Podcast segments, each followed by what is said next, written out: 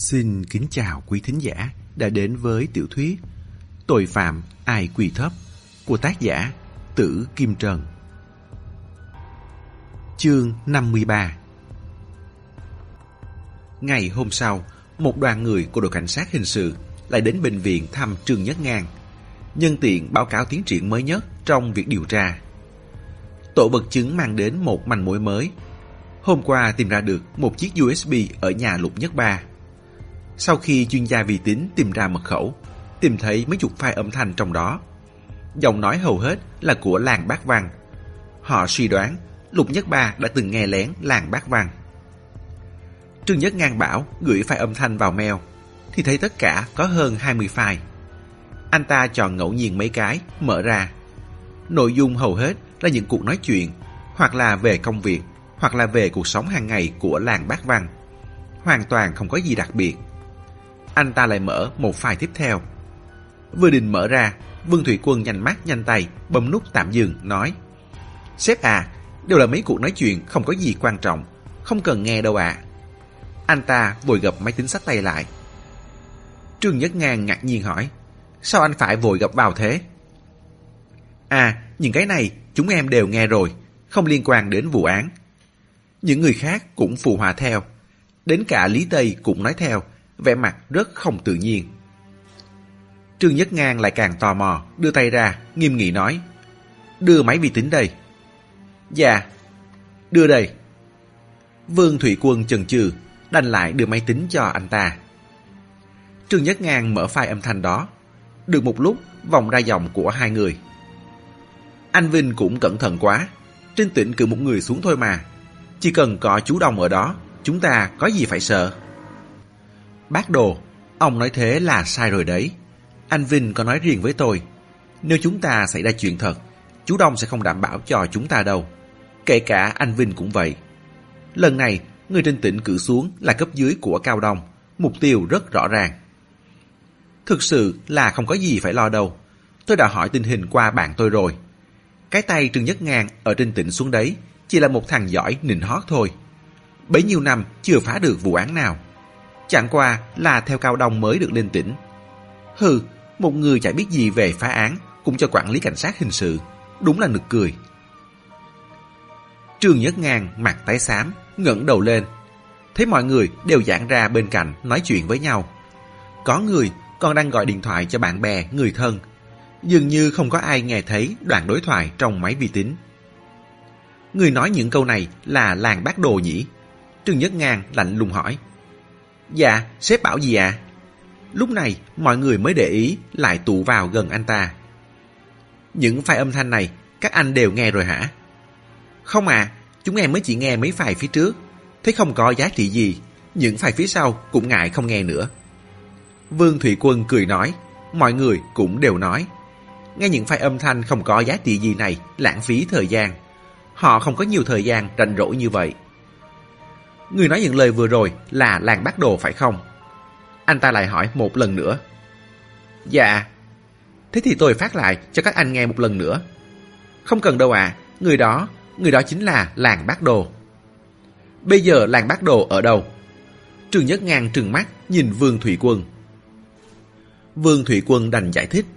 Hôm Chu Vinh mất cái USB, làng bác Văn đã viện cớ đi công tác, rời khỏi Tam Giang Khẩu.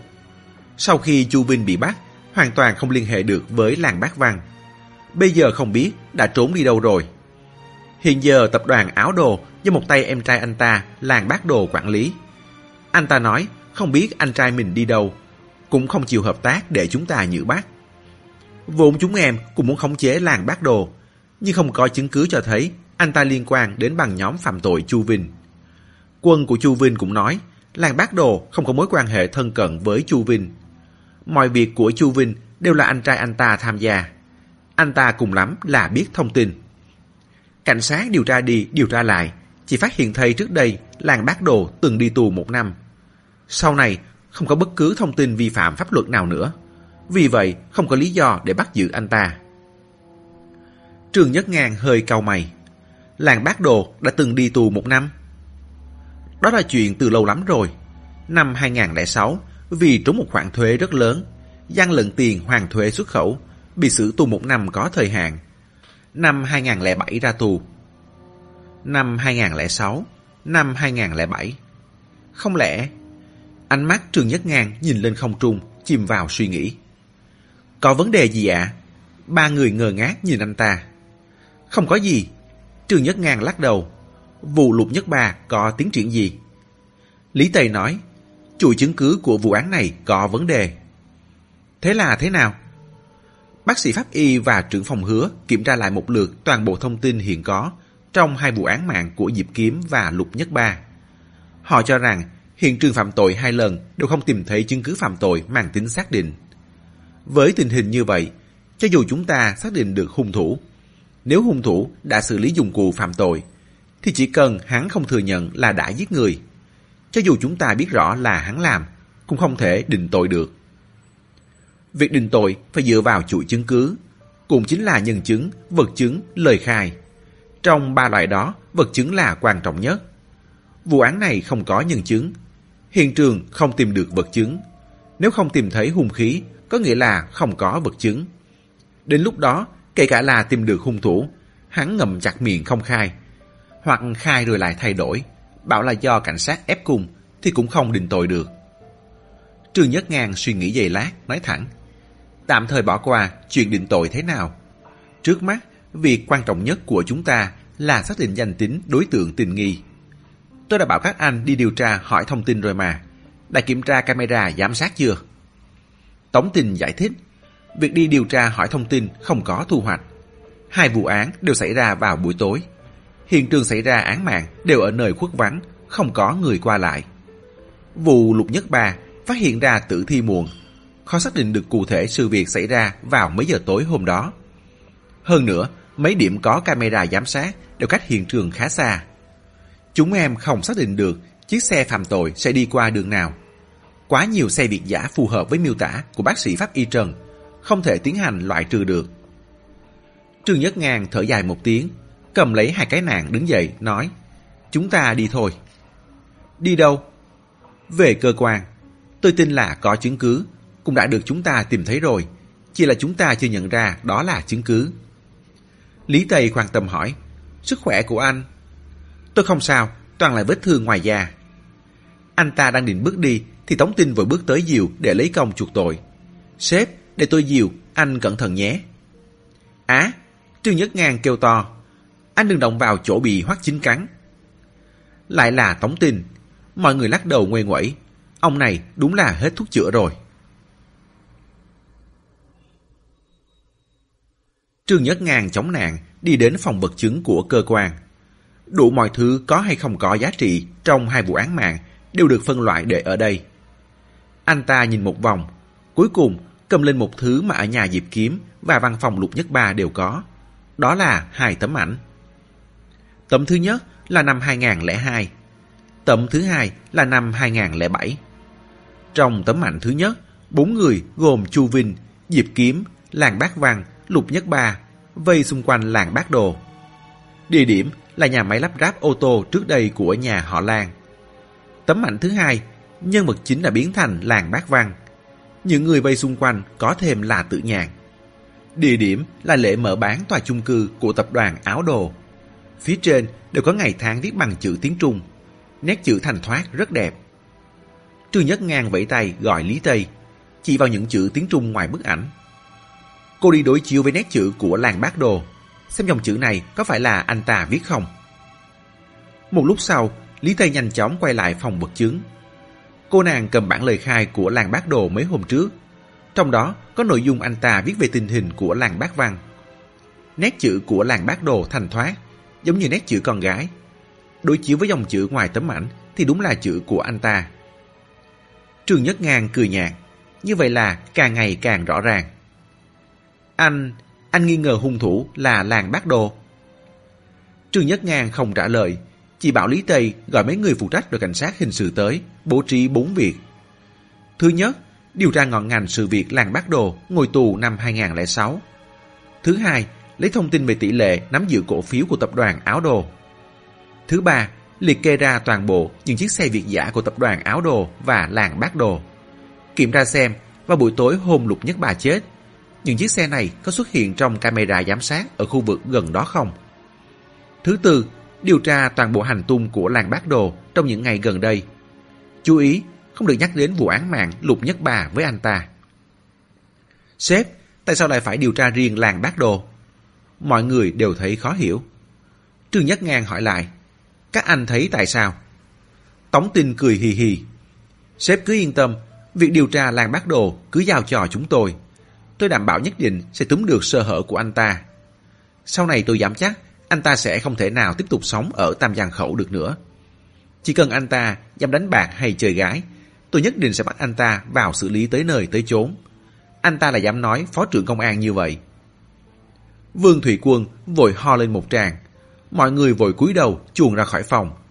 Để lại một mình Tống Tinh gắn gượng quay người, khó nhọc, nhấc đôi chân nặng như chì đi ra. Phó trưởng công an trường đích thân yêu cầu điều tra riêng làng bác Đồ. Các nhóm hành động hết sức nhanh chóng. Mới nửa ngày mà đã có kết quả điều tra của mấy mục. Đầu tiên là quá trình ngồi tù thời gian trước của làng bác Đồ. Lý Tây tìm thấy các tài liệu, đồng thời hỏi thông tin từ những người biết sự việc, gồm cả Chu Vinh đang bị họ bắt giữ, tìm ra sự thật về toàn bộ quãng thời gian đó của làng bác Đồ. Tập đoàn Áo Đồ được bố mẹ làng Bác Văn thành lập từ những năm 90. Khi đó còn chưa phải là tập đoàn, gọi là công ty trách nhiệm hữu hạn chế tạo áo đồ Tam Giang Khẩu. Năm 2000, bố làng Bác Văn mất vì bị bệnh. Năm sau, bà mẹ rút khỏi công việc, giao toàn bộ sự nghiệp làm ăn của nhà máy lắp ráp ô tô áo đồ cho cậu con út làng Bác Đồ. Đây chính là nguyên nhân có tấm mạnh thứ nhất. Làng Bác Đồ trở thành chủ doanh nghiệp gia đình Cậu anh trai làng bác văn và mọi người vây quanh chúc mừng anh ta, cùng chụp ảnh kỷ niệm. Khi đó, Diệp Kiếm đã vào đội cảnh sát. Lục Nhất Ba làm ở cơ quan khác. Làng Bác Văn theo Chu Vinh đi làm ăn ở nơi khác. Tính ra thì thời gian đó, làng Bác Đồ là người nhiều tiền nhất trong mấy người bọn họ. Sau khi làng Bác Đồ tiếp quản nhà máy lắp ráp ô tô, lại đúng vào thời điểm Trung Quốc gia nhập Tổ chức Kinh tế Thế giới – lợi nhuận của nhà máy lắp ráp ô tô cực kỳ lớn. Chu Vinh còn đùa bảo, nếu anh ta và làng Bác Văn làm ăn thất bại, thì sẽ quay về Tam Giang Khẩu làm thuê cho làng Bác Đồ. Sau khi kiếm được ít tiền, làng Bác Đồ bắt đầu chơi bời, không chí thú làm ăn. Nghe nói ăn uống, gái gú, cờ bạc, không thiếu món nào. Bình thường cũng không quản lý. Nhà máy liên tiếp mất khách vì sự cố chất lượng. Anh ta lại đi ma đánh bạc. Chẳng mấy chốc đã ném hết số tiền thời gian trước kiếm được vào đó. Sau đó, làng bác đồ lại bị nhân viên trong nhà máy tố giác, nói là anh ta gian lận lấy tiền hoàn thuê xuất khẩu của nhà nước. Số tiền lên đến cả chục triệu tệ. Thế nên, anh ta bị bắt và xử tù. Ngoài ra, còn phải nộp một khoản tiền phạt khổng lồ. Khi đó, chính Diệp Kiếm đã đích thân đi bắt. Anh ta không có tiền nộp phạt, bắt buộc phải bán nhà máy đi. Lúc ấy, việc làm ăn của Chu Vinh và làng Bác Văn càng ngày càng phát đạt. Sau khi biết tin, hai người cùng mua lại nhà máy. Sau này, Chu Vinh lại đầu tư vào nhà máy thành tập đoàn áo đồ, giao toàn quyền quản lý cho làng Bác Văn. Sau khi ra tù, làng Bác Đồ quyết tâm bắt đầu lại, muốn về áo đồ làm việc. Nhưng Chu Vinh không đồng ý. Chu Vinh thấy anh ta không vừa mắt.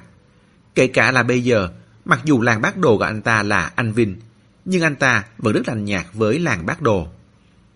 May mà làng bác văn vì tình anh em đảm bảo rằng làng bác đồ sẽ không như trước mới cho anh ta về công ty giúp mình làm việc đến tận bây giờ. Đó chính là toàn bộ quá trình trước và sau khi làng bác đồ vào tù. Trường Nhất Ngàn hỏi, thế những năm qua, tình hình nắm giữ cổ phiếu của áo đồ có thay đổi gì? Lúc đầu, áo đồ là của làng bác đồ. Sau khi phải bán đi, làng Bác Văn và Chu Vinh cùng tiếp quản. Sau đó, trải qua rất nhiều lần thay đổi.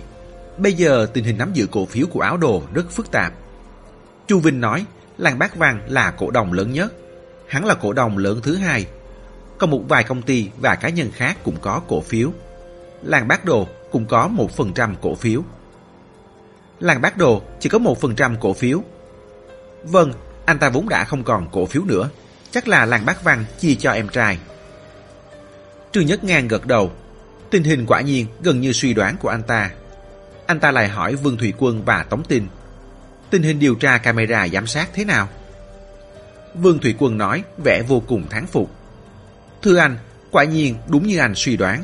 Chúng em tìm ra toàn bộ xe Việt giả do làng bác đồ và tập đoàn áo đồ đứng tên. Căn cứ vào mục tiêu để điều tra camera giám sát. Cuối cùng phát hiện thấy vào 10 giờ tối hôm xảy ra vụ lục nhất ba. Một camera giám sát ở gần đó ghi được hình xe Việt giả của làng bác đồ đi qua. Mặc dù hình ảnh không rõ nét, nhưng chúng em có thể khẳng định người lái xe chính là làng bác đồ. trường Nhất ngàn nhèo mắt. Quả nhiên, anh ta đã xuất hiện ở gần hiện trường xảy ra vụ án Lục Nhất Ba. Tiếp đó, Tống Tinh nói về việc điều tra hành tung do ông ta phụ trách. Tôi lấy được kết quả từ camera giám sát là đến công ty áo đồ tìm làng bác đồ luôn. Tôi hỏi anh ta 10 giờ tối hôm đó anh ta lái xe đi làm gì?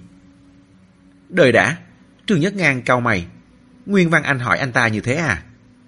Đúng thế. Tôi đã nói thế nào? Tôi đã nói với anh thế nào? Trương Nhất Ngang không kìm được gầm lên. Tôi bảo điều tra hành tung mấy hôm nay của làng bác đồ, nhưng đừng nhắc đến vụ án mạng với anh ta. Tôi có nhắc đến vụ án mạng đâu. Anh hỏi về buổi tối hôm đó có khác gì nhắc đến vụ án mạng? Tôi... Tống Tinh quay mặt rầu rĩ về phía Lý Tây và Vương Thủy Quân. Lúc này, ông ta cần một cái ôm biết bao. Hai người nhìn ông ta, lắc đầu thở dài. Nếu là làng bác đồ nhận ra chúng ta đang nghi ngờ anh ta, anh ta sẽ bỏ trốn luôn. Tống Tinh, anh phải chịu toàn bộ trách nhiệm về chuyện này. Tôi, Tống tình cuốn lên, quay người chạy đi luôn. Tôi đi tìm anh ta ngay đây. Quay lại, Trương Nhất Ngang gọi ông ta lại. Cũng không vội gì một lúc này. Anh thuật lại toàn bộ hành tung của anh ta mấy hôm nay xem. Làng bác đồ nói, chuyện xảy ra cách đây bấy nhiêu ngày rồi, anh ta không nhớ rõ. Anh ta xem lại hành trình. Chiều hôm sau ngày lục nhất bà chết, anh ta đi Bắc Kinh công tác, ở đó mấy ngày. Hôm kia mới quay về Tam Giang Khẩu.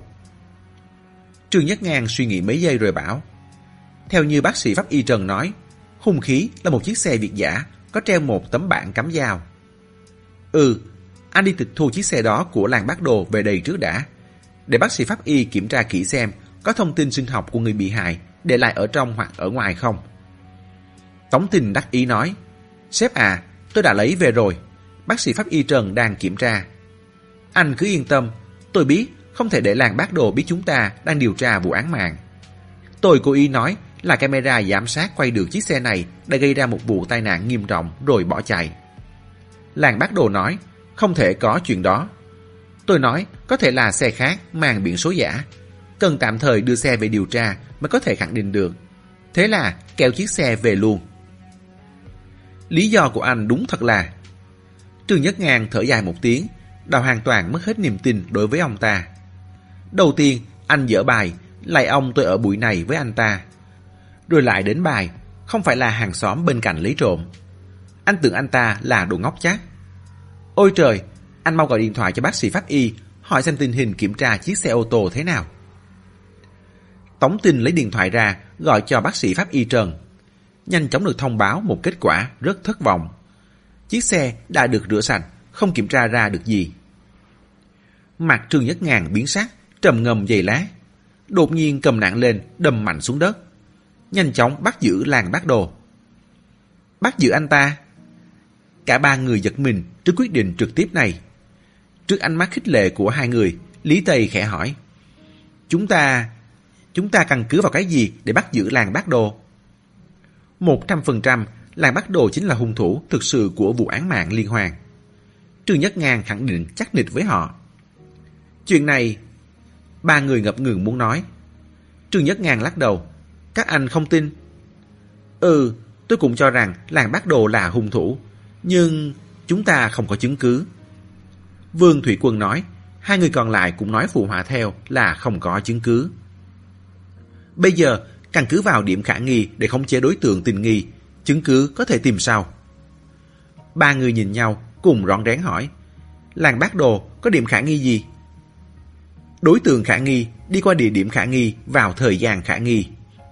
Việc rửa ô tô sau khi sự việc xảy ra cũng khả nghi. Bốn cái khả nghi gộp lại có không đủ khả nghi sao? Ba người nghiền ngẫm câu nói đó, nghe ra cũng rất có lý, nhưng cứ thấy thiếu một cái gì đó. Trương Nhất Ngang phân công tống tin. Một lúc nữa, anh cử cảnh sát mặc thường phục đến mai phục ở gần công ty làng bác Đồ. Sau đó, gọi điện thoại cho anh ta.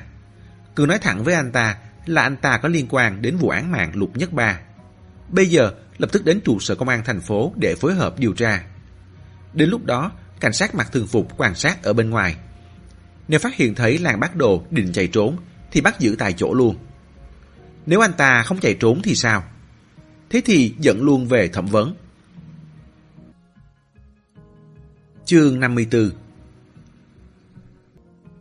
Khác với dự đoán của Trương Nhất Ngang, sau khi cảnh sát thông báo làng bác Đồ dính líu đến vụ án mạng Lục Nhất Ba, làng bác Đồ không hề bỏ trốn mà lái thẳng xe đến trụ sở công an thành phố.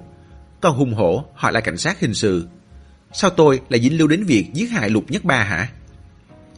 Cảnh sát hình sự cũng không biết, chỉ nghe nói Phó trưởng Công an Trương nhận định làng bác Đồ là hung thủ, đưa đi thẩm vấn đã. Trong phòng thẩm vấn, làng bác Đồ ngồi trên ghế thẩm vấn, vẻ mặt đầy giận dữ. Trong một căn phòng khác, cách đó không xa, Trương Nhất Ngang và những người khác cũng ngồi trước thiết bị giám sát, quan sát quá trình thẩm vấn. Tôi hỏi anh, 10 giờ tối ngày 5 tháng 11, có phải anh lái chiếc xe Việt giả Rolls Royce của mình đi qua đường Bình Khang không? Cảnh sát đội thẩm vấn hình sự đối chiếu thông tin cá nhân trước theo thông lệ.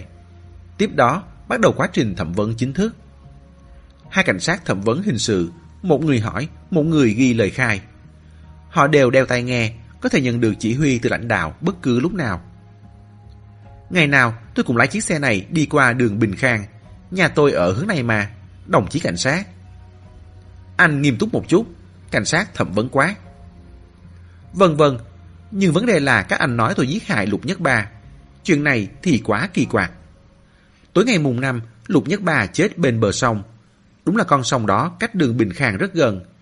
Nhưng cơ bản, ngày nào tôi cũng đi qua đường Bình Khang. Căn cứ vào đâu mà nói tôi giết Lục Nhất Ba chứ? Đời đã. Tất cả cảnh sát ở trong và ngoài phòng thẩm vấn mặt đều biến sắc. Cảnh sát thẩm vấn truy hỏi. Sao anh biết Lục Nhất Ba chết vào buổi tối ngày mùng 5 tháng 11? Trương Nhất Ngàn hướng về phía mọi người, nở nụ cười.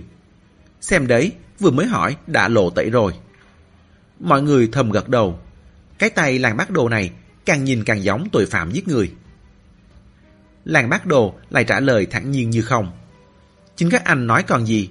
Không phải các anh bảo tôi bị tình nghi đã giết hại Lục Nhất Ba. Rồi lại hỏi tôi 10 giờ tối ngày 5 tháng 11 làm gì. Thế thì chắc chắn Lục Nhất Ba bị hại vào tối hôm đó rồi. Không thì tại sao phải hỏi tôi ngày 5 tháng 11? Sao anh biết Lục Nhất Ba chết ở bên sông? Hôm qua, ở bên bờ sông cạnh đường Bình Khang, phát hiện thấy một xác chết. Rất nhiều người đều biết. Tôi nghĩ chắc là Lục Nhất Ba thôi. Lời giải thích của anh ta dường như cũng rất hợp lý mọi người lại nhìn làng bác đồ. Ừ, người này trông cũng không giống tội phạm giết người lắm. Thế buổi tối hôm đó, trước khi lái xe anh làm gì?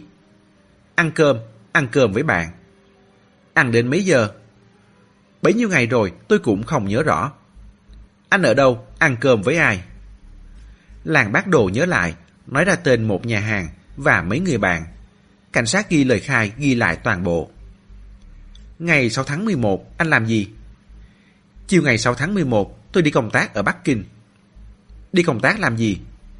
Một số công việc của công ty. Cụ thể, một số hội nghị giới thiệu cơ hội đầu tư của ngân hàng đầu tư. Ngoài đi công tác, mấy ngày hôm nay anh còn làm gì? Hết rồi. À, sáng ngày 6 tháng 11 tôi đi bệnh viện.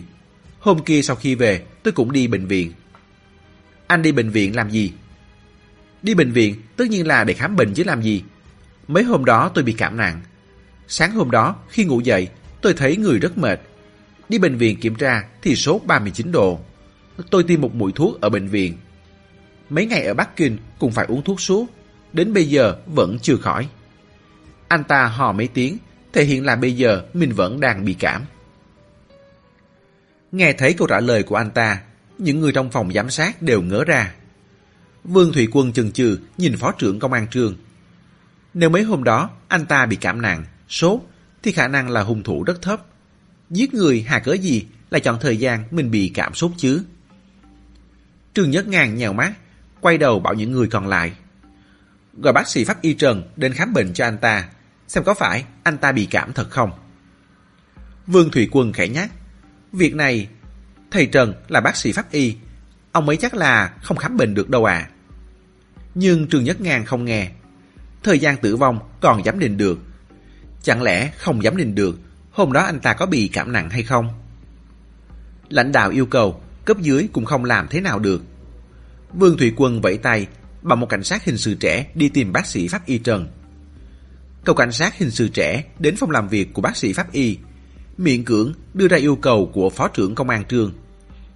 Bác sĩ pháp y vừa nghe nói, yêu cầu ông khám xem người sống có bị cảm không, lập tức nổi giận lôi đình. Bảo rằng tôi có phải là lang băm giang hồ đâu. Một ngày từ sáng đến tối, tôi vừa phải giám định thương tích cho người sống, vừa khám nghiệm tử thi cho người chết. Bây giờ, cảm sốt cũng gọi tôi. Lần này, nếu tôi khám cho người bị cảm, sau này các loại bệnh lớn nhỏ trong cơ quan đều đến tìm bác sĩ pháp y chắc. Làm gì có chuyện đó, kiên quyết không đi. Bác sĩ Trần không chịu đi, Trương Nhất Ngang cũng không làm sao được. Đành bảo cảnh sát thẩm vấn hỏi anh ta có hồ sơ khám bệnh không. Làng bác đồ nói có, số khám bệnh để ở phòng làm việc. Anh ta có thể gọi điện bảo thư ký mang đến. Việc thẩm vấn làng bác đồ tạm dừng ở đó.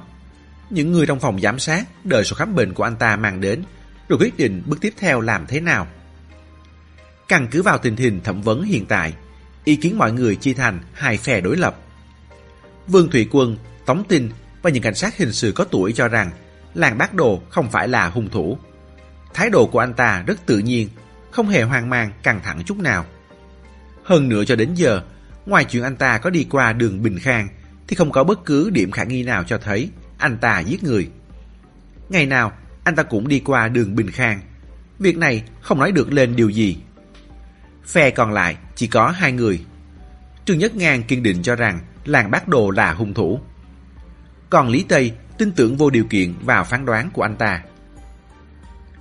Thưa sếp, nếu thông tin ghi trong sổ khám bệnh của làng bác đồ là thật, thì sáng ngày mùng 6 đúng là anh ta sốt 39 độ.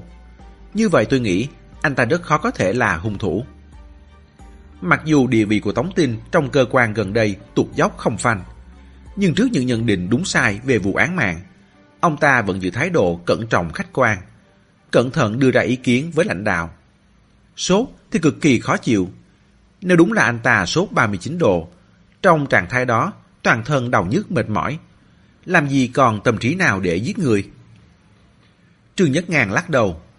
Cho dù bị sốt, anh ta cũng sốt vào ngày 6 tháng 11. Còn Lục Nhất Ba chết vào tối ngày 5 tháng 11. Ít nhất là vào ngày 5, làng bác đồ vẫn rất khỏe mạnh, tỉnh táo. Nếu không, anh ta làm gì có tâm trí đi ăn với bạn bè. Cái này... Trương Nhất Ngàn khinh khỉnh hứ một tiếng. Còn một điểm đáng ngờ nữa. Ngày 6 tháng 11, anh ta bị ốm nặng như vậy, mà buổi chiều lại đi công tác ở Bắc Kinh. Đi công tác xa, nếu là việc quan trọng thì cũng đành phải đi. Anh ta đi nghe mấy hội nghị giới thiệu đầu tư của bên ngân hàng đầu tư, còn tham gia mấy ngày liền. Chuyện này cũng kỳ quặc quá nhỉ. Hội nghị giới thiệu đầu tư của ngân hàng đầu tư, đa số đều là dụ người ta đầu tư tiền làm dự án. Những cơ hội đầu tư tốt thực sự đã bị nội bộ lấy hết từ lâu rồi. Cần gì phải kêu gọi gom tiền ngoài xã hội. Làng bác đồ làm xếp lớn thứ hai ở tập đoàn áo đồ đã được một thời gian.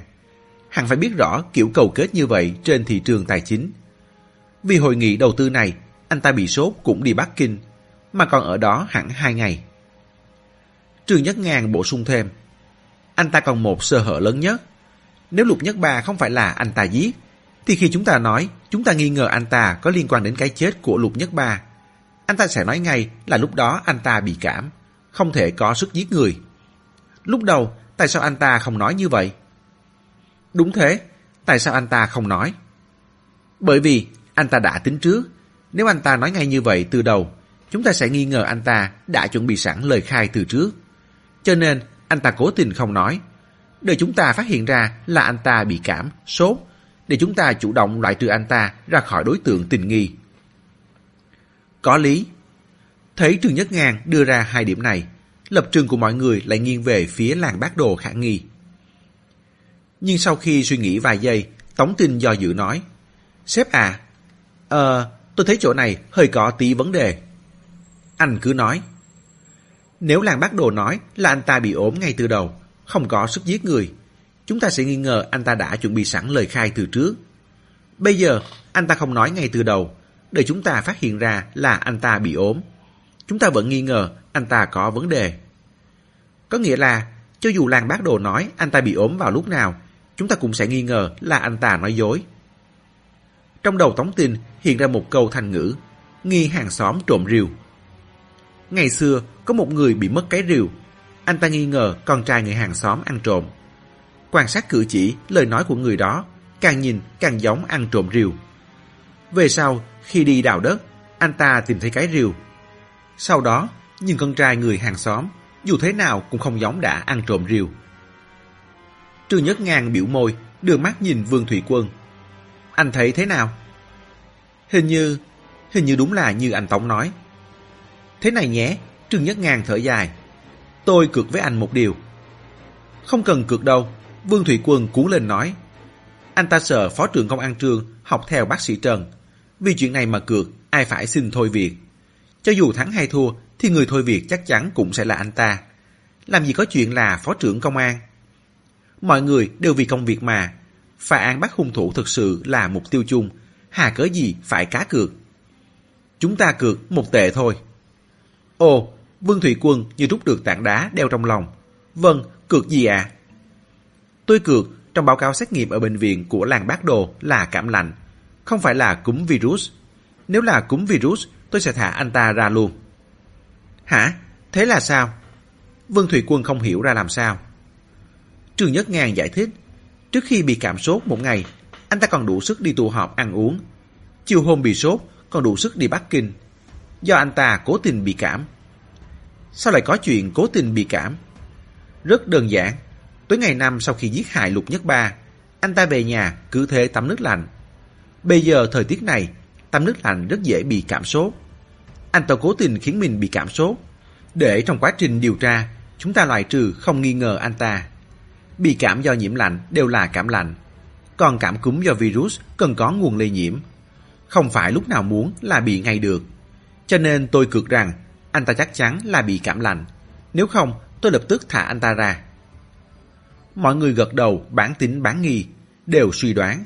Để không bị nghi ngờ, đám phần tử phạm tội bây giờ có những chiêu trò cao cấp đến thế. Nửa tiếng sau, nhân viên công ty áo đồ đem sổ khám bệnh của anh ta đến trụ sở công an thành phố. Trong sổ có thông tin khám bệnh vào ngày mùng 6. Trong sổ khám bệnh ghi số 38 độ 8. Thông tin trong phiếu xét nghiệm đúng là cảm lạnh. Vương Thủy Quân kinh ngạc nhìn phó trưởng công an trương đang bình thản mỉm cười. Quay đầu nhìn làng bác đồ trong camera giám sát. Bất giác thấy người này rất đáng ngờ. Cuộc thẩm vấn tiếp tục. Nhưng chẳng mấy chốc, cảnh sát thẩm vấn đã hỏi hết những câu hỏi chuẩn bị từ trước. Mọi câu trả lời của anh ta đều hợp tình hợp lý, không có bất cứ mối liên quan nào đến vụ án mạng. Điểm khả nghi duy nhất Trương Nhất Ngang đã chỉ ra khi nãy, chính là anh ta đi tụ họp ăn uống trước hôm bị sốt. Chiều hôm đó lại đi Bắc Kinh công tác. Chuyện này chỉ có thể cho thấy anh ta bị cảm mà vẫn chạy lung tung, trở thành nguồn lây nhiễm di động, không biết vì mọi người. Nhưng pháp luật có quy định, bị cảm thì phải ở nhà, không được đi lung tung đâu. Họ cũng không thể căn cứ vào đó mà định tội được. Đến bây giờ, cảnh sát căn bản không thể đưa ra được bất cứ chứng cứ thực chất nào. Điều này khiến cảnh sát rất khó tiếp tục tiến hành thẩm vấn. Cảnh sát thẩm vấn ngẩng đầu nhìn về phía camera giám sát, hướng về phía lãnh đạo với ánh mắt xin được giúp đỡ. Mọi người cũng không chú ý, đều đưa mắt nhìn Trường Nhất Ngang. Trường Nhất Ngang đứng dậy, tự tin mỉm cười. Thôi, để tôi đi gặp anh ta xem thế nào. Trương Nhất Ngang chống nạn rời khỏi phòng, bước vào phòng thẩm vấn. Cảnh sát thẩm vấn thấy lãnh đạo đến, đều đứng dậy tránh sang một bên, để anh ta ngồi ở giữa. Làng bác đồ, tôi là Trương Nhất Ngang, tôi cho anh cơ hội cuối cùng, anh khai hay không khai. Sau khi nghe thấy tên mình, mặt làng bác đồ hơi biến sắc, lắp bắp. Tôi, tôi thực sự không giết người, các anh muốn tôi khai cái gì? Trương Nhất Ngàn lắc đầu, tiện tay cầm bản ghi lời khai trên bàn lên. Trong đó là nội dung lời khai do làng bác đồ tự viết, cười nói. Chữ anh rất đẹp, rất dễ nhận biết. Cảm ơn anh đã khen. Trương Nhất ngàn vẫy tay, bảo một cảnh sát đến phòng vật chứng, cầm bản photo của hai tấm ảnh chụp tập thể đến, đưa bản photo cho làng bác đồ. Anh nhìn đi, biết tấm ảnh này chứ? Đây là ảnh chụp chung của chúng tôi trước đây mà. Anh nhìn kỹ xem, chữ viết ngày tháng ở góc phía dưới bên phải là anh viết phải không? Đúng, đúng là tôi viết. Chuyện này thì nói lên điều gì? Anh ta hơi căng thẳng. Thế tôi lại hỏi anh, quan hệ giữa anh và anh trai anh, làng bác văn như thế nào? Quan hệ của chúng tôi rất tốt. Cũng không phải là rất tốt đâu nhỉ. Rất nhiều chuyện, rất nhiều suy nghĩ của anh, không bao giờ cho anh ta biết, đúng không? Tôi không có, tôi không hiểu anh nói gì. Ánh mắt anh ta lại càng hoang mang. Tất cả mọi người đều thầm ngạc nhiên. Vừa nãy, thần thái làng bác đồ còn rất bình tĩnh vững vàng. Sao phó trưởng công an trường chỉ hỏi bừa vài câu đã đột ngột thay đổi? Rốt cuộc, phó trưởng công an trường đã nắm được điều gì? Cuộc đối thoại giữa hai người dường như chỉ có hai người hiểu được. Nghe không hiểu phải không? Thế thì anh tiếp tục nghĩ kỹ xem. Làng bác đồ hơi cúi đầu. Mấy giây sau, anh ta lại ngẩng đầu lên. Thần thái trở lại như cũ. Trên mặt hiện rõ hai chữ oan ức. Lãnh đạo, tôi thực sự không biết tại sao các anh phải thẩm vấn tôi. Tôi và Lục Nhất Ba cũng được coi là có chút tình nghĩa. Tôi làm sao có thể giết anh ta được cơ chứ? Anh và Lục Nhất Ba có tình nghĩa. Chà, có thù mới đúng chứ. Mặt làng bác đồ biến sắc, cố gắng giữ bình tĩnh. Thế anh thấy ai đã giết Lục Nhất Ba? Tôi không biết, các anh hỏi tôi, chẳng thà đi hỏi bạn gái anh ta. Bạn gái? Trương Nhất Ngàn ngỡ ra. Qua điều tra, họ chỉ biết Lục Nhất Ba độc thân, không hề biết là anh ta còn có một cô bạn gái. Lục Nhất Ba cũng có bạn gái. Tất nhiên rồi, thời buổi này làm gì có ai không có bạn gái. Anh ta vừa dứt lời, tất cả những cảnh sát còn độc thân ở bên trong và bên ngoài phòng thẩm vấn đều kêu ầm lên. Anh nói gì? Thái độ nghiêm túc một chút, bây giờ đang thẩm vấn đấy. Lúc này họ lại nhìn làng bác đồ. Thằng khốn này chắc chắn là hung thủ. Bạn gái anh ta là ai? Chu Kỳ chứ ai? Chủ trung tâm thủy liệu ở tầng 3 khách sạn. Điều này hoàn toàn nằm ngoài dự liệu của họ. Không ai ngờ được Chu Kỳ lại là bạn gái của Lục Nhất Ba. Qua vài lần tiếp xúc với hai người này, hai bọn họ chưa bao giờ để lộ ra điểm này. Nhân viên trong khách sạn cũng không biết. Trương Nhất Ngang suy nghĩ giây lát, chuẩn bị tìm hiểu về Chu Kỳ trước. Hiện tại không có chứng cứ, kiểu này chắc chắn làng bác đồ sẽ không khai ra. Anh ta đứng dậy, nghiêm nghị nói. Việc này chúng tôi lập tức sẽ điều tra rõ ràng. Có điều anh cũng đừng mong may mắn thoát tội. Tôi biết là anh làm. Các anh tiếp tục thẩm vấn, đừng cho anh ta ngủ. Thẩm vấn đến khi nào anh ta khai ra thì thôi. Làng bác đồ nghe vậy, mặt biến sắc. Các anh, các anh định giam tôi bao lâu? Cứ tiếp tục giam.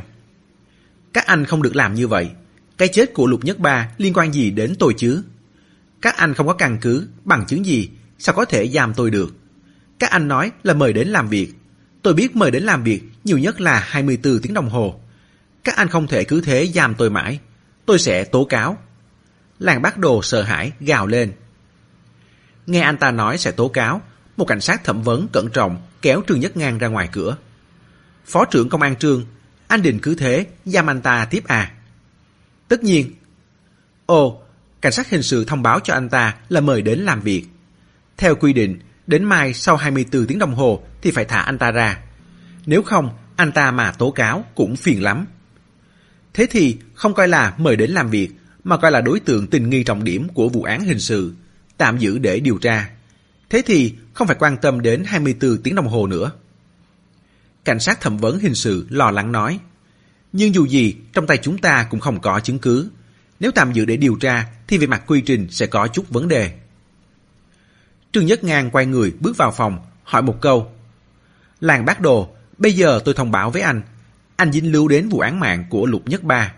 Chúng tôi không mời anh đến làm việc nữa, mà tạm giữ anh để điều tra. Tạm giữ để điều tra thì không bị hạn chế trong vòng 24 tiếng đồng hồ. Anh có hiểu quy định tư pháp về việc tạm giữ để điều tra không? Tôi không rõ lắm. Thế thì tốt quá. Trương Nhất Ngang quay đầu nói với cấp dưới. Thấy chưa, anh ta không rõ, thế thì không vấn đề gì. Nhân viên thẩm tra hình sự suy nghĩ giây lát. Ừ, anh ta không hiểu rõ về quy trình, có vẻ đúng là không có vấn đề gì. Trương Nhất Ngang quay người đóng cửa lại, mặc kệ cho làng bác đồ kêu oan. Bơ đi coi như không nghe thấy. Chương 55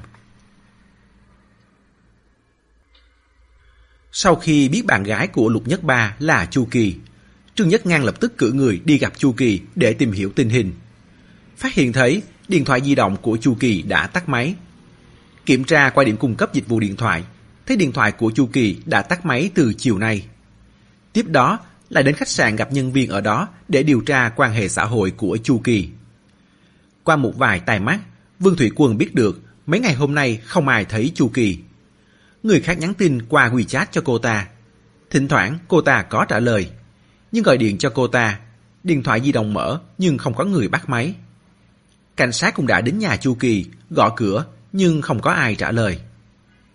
Hôm đó đã muộn, việc điều tra đành để đến hôm sau. Không ngờ sáng sớm hôm sau, sự việc lại có chuyển biến mới. Chu Kỳ có một cô chị ruột làm quản lý ở một quán cây TV ở Tam Giang Khẩu. Cô ta cũng không liên hệ được với Chu Kỳ mấy ngày rồi. Tối hôm qua, cảnh sát hỏi cô ta về Chu Kỳ. Thế nên 3 giờ sáng, sau khi hết giờ làm việc, cô ta đến nhà Chu Kỳ xem thế nào. Cô ta có chìa khóa của nhà Chu Kỳ. Vừa mở cửa đã thấy một mùi thối rửa nồng nặc sọc ra. Bước vào nhà mở cửa, liền nhìn thấy xác em gái nằm chình ình trong phòng khách. Cô ta hoảng sợ, chạy vội ra khỏi nhà, lập tức báo cảnh sát. Chu Kỳ ở trong một khu chung cư nhỏ sập xệ. Nghe nói đây là căn hộ cô ta đã mua bằng tiền tích cóp được hồi làm gái trước đây. Sau này, cô ta đã mua một căn hộ mới ở một khu nhà ở cao cấp. Vẫn đang trang trí nội thất, chưa dọn vào ở. Trước đây, cô ta đã từng làm gái. Sau khi trở thành bạn gái của Lục Nhất Ba, cô ta giữ bí mật mối quan hệ tình cảm, không công khai, để không thêm phiền toái cho anh ta.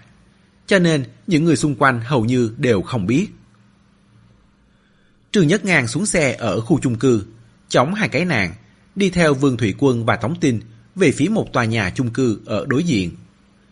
Anh ta khó nhọc leo lên tầng 3. Lối đi trong tòa nhà đã được dăng dày cảnh giới. Nhưng cảnh sát đến trước đã bắt đầu tiến hành công việc điều tra. Anh ta vừa định vào nhà thì chú ý thấy ở cửa có gắn một đầu camera giám sát nhỏ. Giống hệt như đầu camera giám sát trong phòng làm việc của Lục Nhất Ba.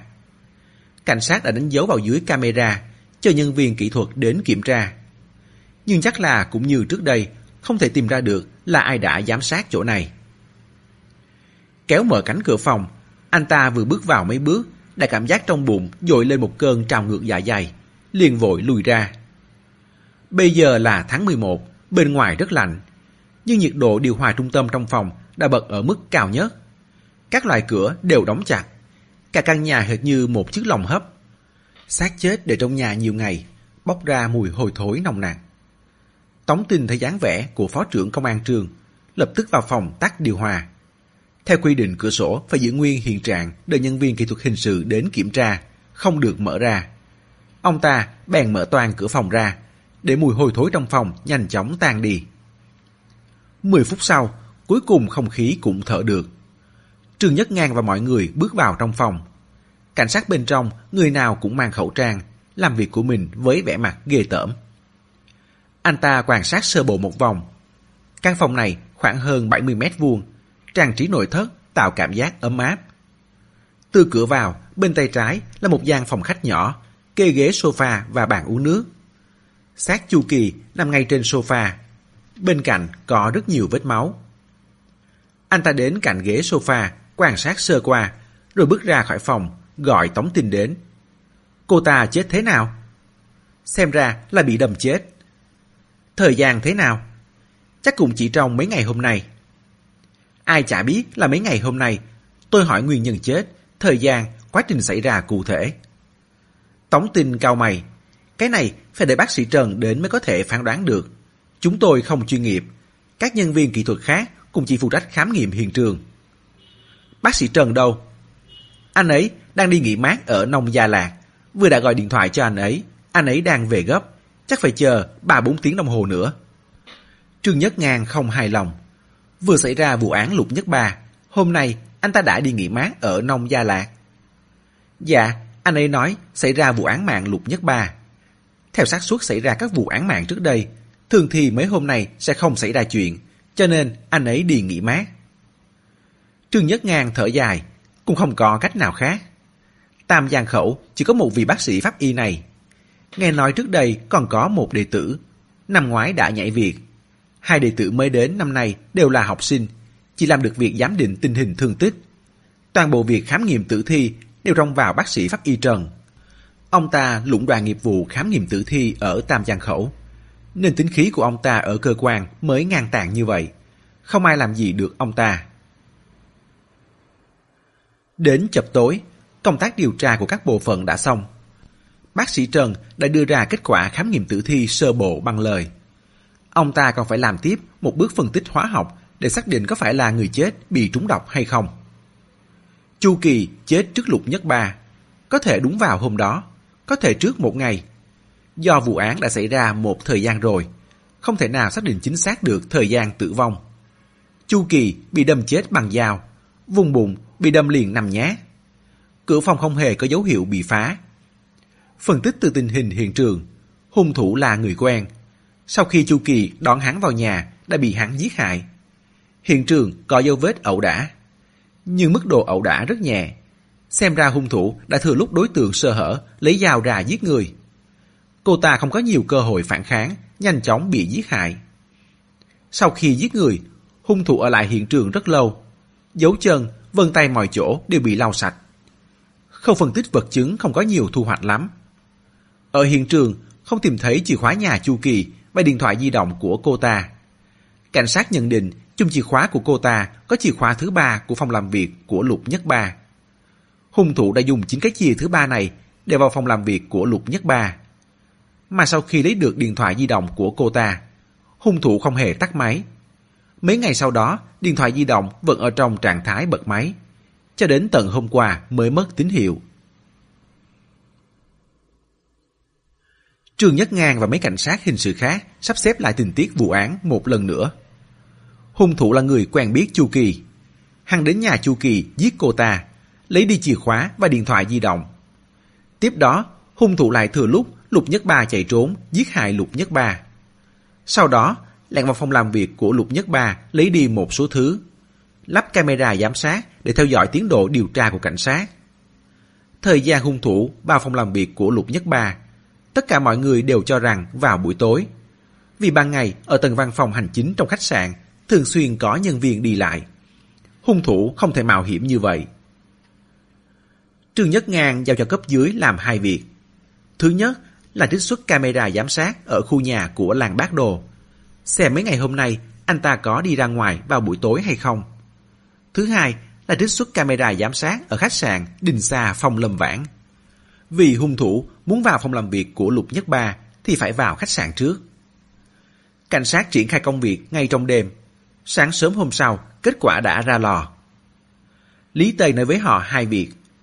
Tối ngày mùng 5 tháng 11, sau khi làng bác đồ lái chiếc xe Việt giả BMW quay về khu chung cư, anh ta thay quần áo đi bộ ra ngoài khu chung cư.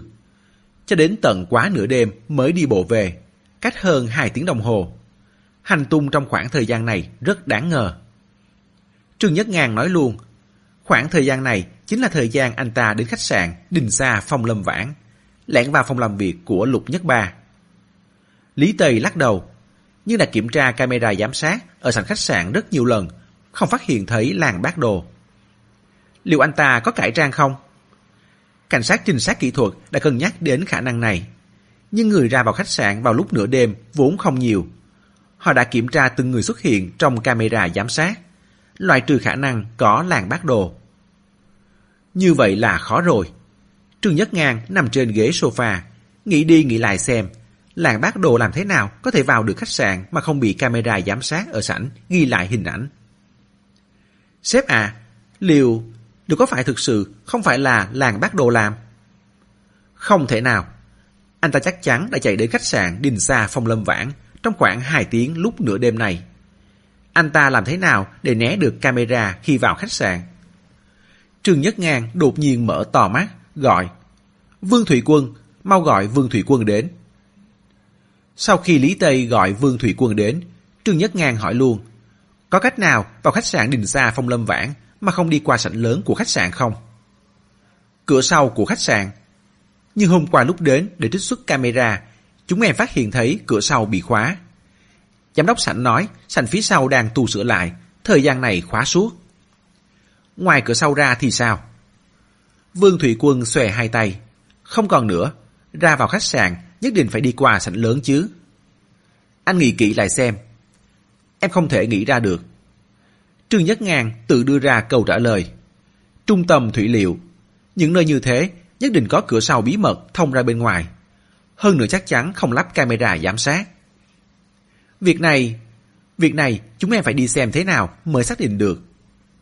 Anh không cần lãng phí thời gian điều tra quý báu. Có, Vương Thủy Quân đành buộc miệng nói.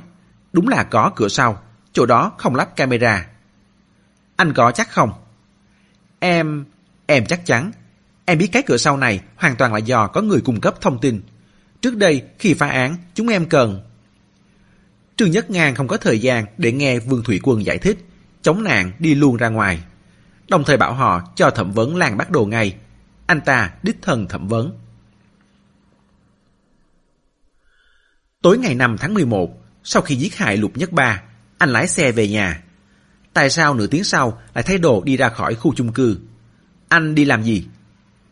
Trong phòng thẩm vấn, Trương Nhất Ngang ngồi ở giữa hai cảnh sát thẩm vấn hình sự đưa ra câu hỏi. Lý Tây và những người khác tập trung trong phòng giám sát để xem. Phó trưởng công an Trương, tôi đính chính lại, tôi không giết Lục Nhất Ba. Tôi hoàn toàn không liên quan gì đến chuyện anh ta bị hại. Sau khi bị nhốt một ngày, mặt làng bác đồ lộ vẻ mệt mỏi, nhưng tư duy vẫn rất nhanh nhạy. Trương Nhất Ngang mỉm cười. Anh ta cũng không mong một kẻ giả hoạt như làng bác đồ thò chân vào cái bẫy này, liền nói. Hoàn toàn trong sạch, thì anh giải thích xem sau khi về nhà, anh lại đi ra ngoài làm gì. Còn thay một bộ quần áo khác. Có phải là bộ quần áo trước đó có dính máu của Lục Nhất Ba không? Tôi thay quần áo là vì tôi đã tắm. Tôi đi ra ngoài vì nghe nói bên Chu Vinh xảy ra một vài chuyện. Anh ta vẫn hợp tác với công ty chúng tôi từ trước đến giờ, nên tôi lo rằng sẽ ảnh hưởng đến tình hình công ty. Tôi thấy bực bội trong lòng, nên sau khi ra khỏi nhà, tôi ra bờ sông khu phía bắc chung cư, đi dạo một tí cho tĩnh tâm. Đi dạo ấy hả? Đi dạo tận 2 tiếng đồng hồ. Tôi nằm trên ghế một lúc, không để ý ngủ đi mất, sau đó mới về nhà. Không phải là anh bị cảm mà, đêm hôm còn chạy ra bờ sông. Cho nên ngày hôm sau tôi mới bị sốt, chắc là lúc ngủ bên sông bị trúng gió độc. Giờ thì các giải thích trước và sau khi bị cảm kết nối hợp lý rồi đấy. Khúc này chắc là đã chuẩn bị rất lâu rồi nhỉ. Làng bác đồ khẽ thở dài, lắc đầu. Phó trưởng công an trường tôi thực sự không hề liên quan gì đến vụ án mạng. Kết quả điều tra của chúng tôi phát hiện, tối hôm qua anh đã không đi ra bờ sông mà đi đến khách sạn Đình Sa Phong Lâm Vãn. Tôi, tôi không lái xe, đi thế nào được? Gọi taxi chứ sao? Tôi, làng bác đồ ngào ngán nói. Lãnh đạo, những gì tôi nói là sự thật. Anh bảo tôi đến khách sạn Đình Sa Phong Lâm Vãn, có căn cứ gì không? Anh cần căn cứ gì? Nhân viên khách sạn chứng nhận, trên đường còn có camera quay được hình ảnh của tôi nữa. Trương Nhất Ngang thở dài, cười một tiếng. Quả nhiên là suy xét chu toàn. Biết là đi taxi thì camera sẽ không ghi được hình ảnh của anh. Trung tâm thủy liệu đã dừng phục vụ. Anh vào khách sạn từ cửa sau. Ở chỗ đó sẽ không chạm mặt ai. Cũng không bị camera của khách sạn ghi lại hình ảnh. Làng bác đồ thở dài một tiếng. Cảm giác không biết phải nói gì. Thật oan cho tôi quá. Các anh điều tra cái chết của Lục Nhất Ba thì phải đi gặp người có quan hệ thân mật nhất với anh ta là Chu Kỳ chứ. Gặp tôi làm gì? Anh biết là Chu Kỳ đã chết, nên tối hôm qua anh cố tình gợi ý cho chúng tôi đi gặp Chu Kỳ. Hôm nay lại tiếp tục nói như vậy. Cái gì? Chu Kỳ chết rồi à? Cứ tiếp tục diễn đi, diễn rất giống. Tam Giang Khẩu khó khăn lắm mới có một ảnh đế. Chúng tôi đều trong vào anh đấy. Phía sau phòng thẩm vấn còn rất nhiều cảnh sát hình sự đều đang xem anh biểu diễn. Mặt của làng bác đồ hơi biến sắc. Một giây sau, trở lại bình thường. Anh ta hỏi một câu. Chu Kỳ làm sao lại cũng chết? Chuyện này phải hỏi anh chứ. Anh giết Chu Kỳ trước, sau đó giết Lục Nhất Ba. Sao lại hỏi tôi? Anh nói Chu Kỳ chết trước Lục Nhất Ba. Làng bác đồ trợn tròn mắt. Trương Nhất Ngang nhìn anh ta ngạc nhiên. Đúng thế, có vấn đề gì à? Không, không thể nào. Làng bác đồ nuốt mạnh nước bọt. Trương Nhất Ngang để ý thấy thần sắc của anh ta, lập tức truy hỏi. Tại sao không thể có chuyện Chu Kỳ chết trước lục nhất ba? Ánh mắt làng bác đồ thoáng chút hoang mang. Anh ta lắp bắp nói. Sáng hôm tôi đi công tác, còn gặp Chu Kỳ. Cô ấy, nếu cô ấy chết thì cũng phải là sau ngày 6 tháng 11 chứ. Cái gì? Cả Trương Nhất Ngang và toàn bộ cảnh sát hình sự ở phía sau thiết bị giám sát đều trợn tròn mắt. Kết quả khám nghiệm tử thi rõ ràng là Chu Kỳ chết trước Lục Nhất Ba 1 đến 2 ngày. Làm sao có chuyện sáng ngày hôm sau khi Lục Nhất Ba chết, làng bác đồ còn gặp Chu Kỳ? Trương Nhất Ngang do dự giày lát, chăm chú nhìn anh ta. Anh phải chịu trách nhiệm về lời nói của mình đấy. Tôi thì như thế này thôi. Sáng hôm đó, không phải là anh đến bệnh viện để tiêm mà. Làm sao lại gặp Chu Kỳ? Tôi, tôi nhìn thấy cô ấy trên đường lái xe. Đường nào? Cái này tôi không nhớ được. Anh có chắc người anh nhìn thấy là Chu Kỳ không?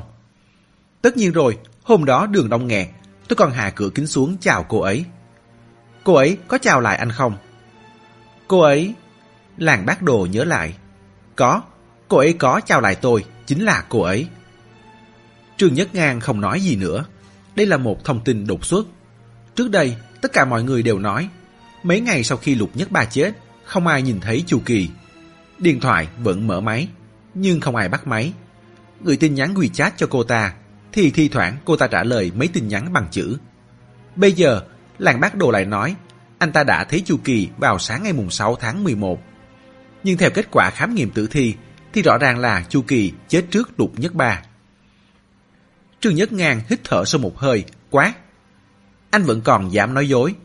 Kết quả khám nghiệm tử thi của chúng tôi cho thấy Chu Kỳ chắc chắn chết trước ngày mùng 5 tháng 11. Làm sao có chuyện sáng sớm ngày mùng 6 anh vẫn nhìn thấy Chu Kỳ được?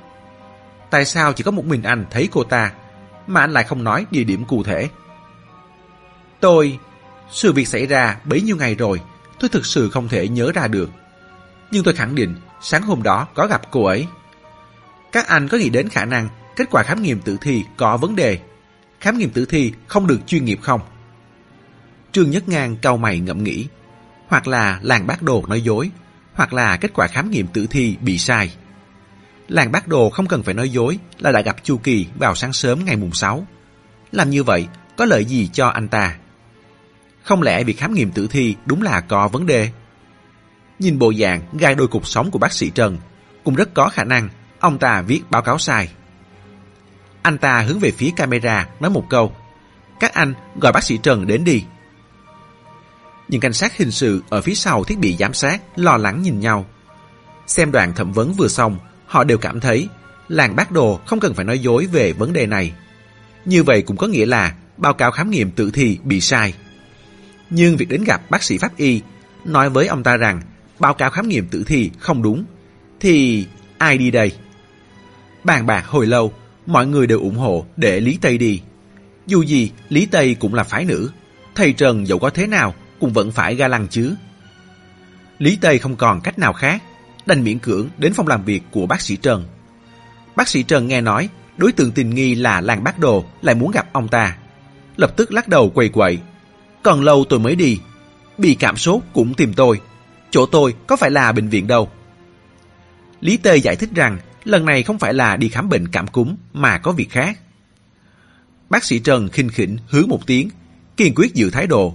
Hôm nay, cho dù cô có nói thế nào, nói xui bọt mép, tôi cũng không đi. Chỗ tôi còn hẹn giám định thương tích do ẩu đả, không có thời gian cho những chuyện vớ vẩn đấy. Lý Tây lắp bắp nói, việc lần này tương đối gấp, phiền thị Trần nhất định phải đến phòng thẩm vấn. Bác sĩ thấy vẻ mặt đó của cô, ngạc nhiên hỏi, rút cuộc là có việc gì? Dạ. Lý Tây hít thở sâu một hơi, sờ sệt nhắm mắt vào. Đối tượng tình nghi nói, báo cáo khám nghiệm tử thi bị sai. Anh ta nói, bác sĩ pháp y của cơ quan chúng ta không có chuyên nghiệp. Cô nàng nghiến chặt răng, đợi ba giây sau mới mở mắt ra. Thì thấy bác sĩ Trần đã cầm con dao giải phẫu lên, lao thẳng ra ngoài. Cốc cốc cốc. Tiếng gõ cửa dồn dập vang lên ở phòng thẩm vấn. Cảnh sát thẩm vấn hình sự ngẩng đầu, nhìn bác sĩ Trần ở cửa sổ. Lập tức mở cửa ra đón. Anh ta vừa xoay mở khóa cửa, bác sĩ Trần đã đẩy mạnh cửa bước vào, lao thẳng đến trước mặt làng bác đồ. giơ con dao giải phẫu lên, kề vào cổ đối phương. Mày nói, bác sĩ pháp y không chuyên nghiệp hả?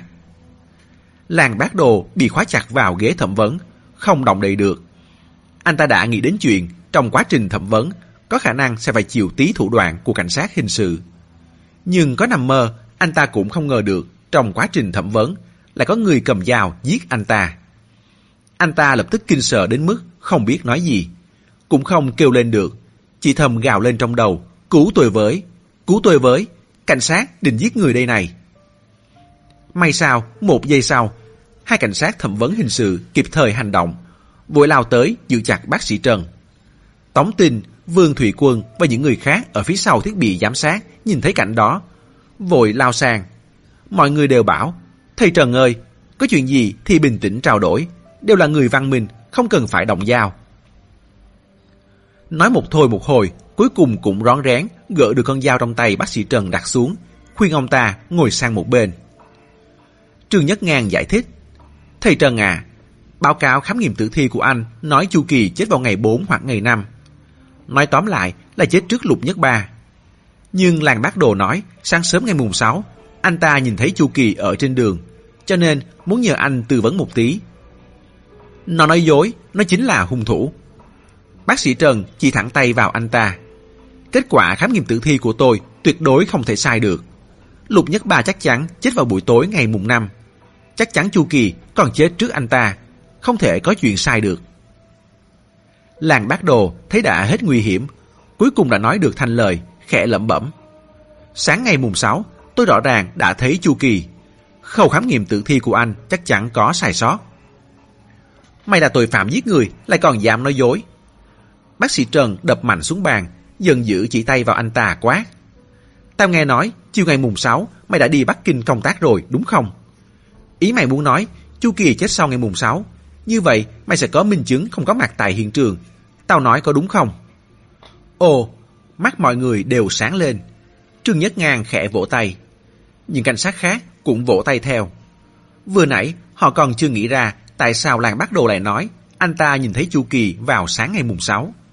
Hóa ra là để tạo chứng cứ không có mặt tại hiện trường. Thảo nào, anh ta lại đi tham dự cái hội nghị đầu tư vớ và vớ vẩn ở Bắc Kinh, mà còn đi mấy ngày liền. Không ngờ là có mục đích khác.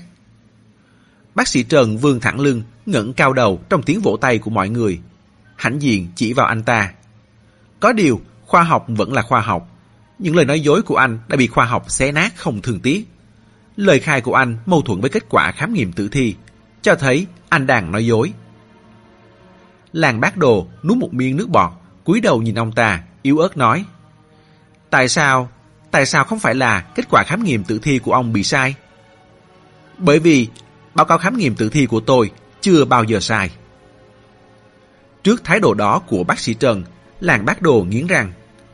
Thấy trong tay đối phương không còn con dao nào. Lại còn có bấy nhiêu cảnh sát hình sự có mặt ở đây.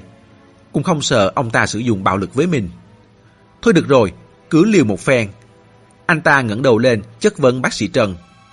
Kết quả khám nghiệm tử thi của ông phán đoán thời gian tử vong có phải cân nhắc đến những yếu tố như thời tiết, nhiệt độ không? Tất nhiên là có chứ. Tử thi phát hiện vào mùa hè và mùa đông. Tử thi ở trong nhà và ngoài trời. Sau cùng một khoảng thời gian, tình trạng của tử thi hoàn toàn khác nhau. Nếu không cân nhắc đến thời tiết và nhiệt độ, thấy tình trạng tử thi như nhau sẽ đưa ra kết luận khác nhau rõ rệt. Thời gian tử vong thậm chí còn có thể chênh lệch mấy ngày liền. Điều này thách thức kinh nghiệm thực tế của một bác sĩ pháp y. Thế thì tôi phải hỏi ông, nếu phát hiện thấy một xác chết trong nhà, nhiệt độ trong phòng rất cao, ông làm thế nào để phán đoán thời gian tử vong? Thời gian tử vong thực sự sẽ ngắn hơn dấu hiệu quan sát thấy. Thế là được rồi, làng bác đồ biểu môi. Được cái gì? Bác sĩ Trần nhìn anh ta vẻ ngờ ngác. Anh nói thế nghĩa là sao? xác của Lục Nhất Ba được phát hiện ở ngoài trời. Phán đoán này vô cùng chính xác. Còn xác của Chu Kỳ ở trong nhà. Nhiệt độ trong nhà không cao hơn nhiệt độ ngoài trời bao nhiêu. Tất nhiên, những khác biệt đó tôi cũng đã cần nhắc đến, cho nên kết quả không thể sai được. Chuyện này... rất đông cảnh sát hình sự chợt nhận ra gì đó. Vương Thủy Quân chần chừ xen vào một câu. Thầy Trần, hiện trường tử vong của Chu Kỳ lúc đầu không phải là như vậy. Là thế nào? Bác sĩ Trần không hiểu ra làm sao. Đội cảnh sát hình sự nhớ lại, cuối cùng đưa mắt nhìn về phía Tống Tinh đang cúi đầu trốn trong góc. Tống Tinh giải thích, tôi không mở cửa sổ, vẫn giữ nguyên hiện trường. Chỉ là vì quá nóng, nên tạm thời tắt điều hòa đi. Hôm đó anh đến muộn, cho nên... Cho nên sau đấy, nhiệt độ đã trở lại bình thường. Tôi không biết là ảnh hưởng đến kết quả nhiều như vậy. Tất cả mọi người đều nhiếc móc Tống tin Có tí kiến thức khoa học thông thường vậy thôi mà cũng không biết. Có còn là một cảnh sát hình sự kỳ cựu hay không? Thầy khó chịu vì hiện trường xảy ra vụ án nóng bức ngột ngạt. Có tí vất vả thế thôi cũng không chịu nổi. Ông làm cảnh sát cái gì? Ông đi làm bảo vệ, hàng ngày ngồi trong phòng máy lạnh có hơn không? Mắng thì mắng, nhưng mọi người lập tức cùng nhìn về phía làng bác đồ. Trong nhà chu kỳ như thế nào, sao anh lại biết? Tôi, tôi có nói đâu, tôi chỉ lấy một ví dụ thôi. Tôi có nói nhà chu kỳ đâu. Làng bác đồ đưa ra lời giải thích không có sức thuyết phục. Lần này, tất cả mọi người đều tin chắc rằng anh ta là hung thủ. Mọi cách giải thích đều vô ích. Chỉ là tiếp theo đây, cho dù họ hỏi thế nào, anh ta vẫn một mực nói là anh ta chỉ lấy một ví dụ ngẫu nhiên thôi, không nói về tình hình trong nhà Chu Kỳ. Anh ta hoàn toàn không liên quan tới mấy vụ án mạng này. Nếu các anh có chứng cứ thì cứ bắt tôi, nếu không thì thả tôi ra. Thả thì tất nhiên là không thể thả được rồi. Nhưng vấn đề quan trọng nhất bây giờ là làm thế nào đưa ra được chứng cứ thực chất để chứng minh đúng là làng bác đồ giết người. Nếu không quả thực không làm gì được anh ta. Chương 56 Báo cáo sếp, chúng tôi đã gặp bên công ty điện lực điều tra rõ rồi.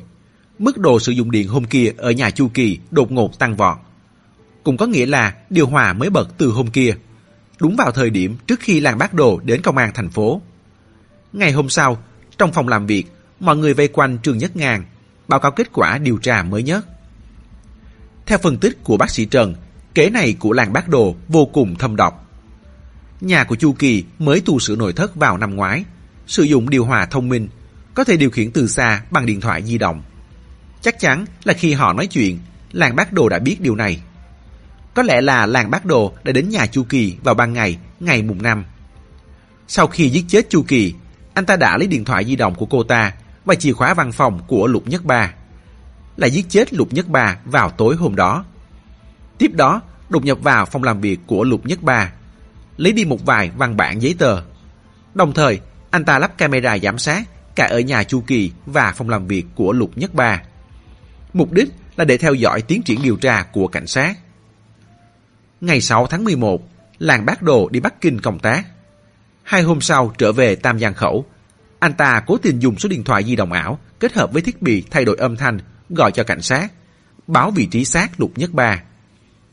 Sau khi phát hiện ra xác Lục Nhất Ba, Tất nhiên, cảnh sát sẽ đi điều tra những mối quan hệ của anh ta. Nếu điều tra ra Chu Kỳ là bạn gái của Lục Nhất Ba, cảnh sát sẽ đến nhà cô ta.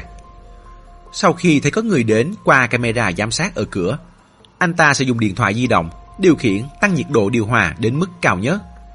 Vì không phải là bắt giữ tội phạm, cảnh sát sẽ không phá cửa xông vào. Sau khi làm xong một loạt các việc như lấy chìa khóa, gặp người nhà rồi vào nhà, thì điều hòa trung tâm đã làm cho cả căn hộ nóng như lửa đốt.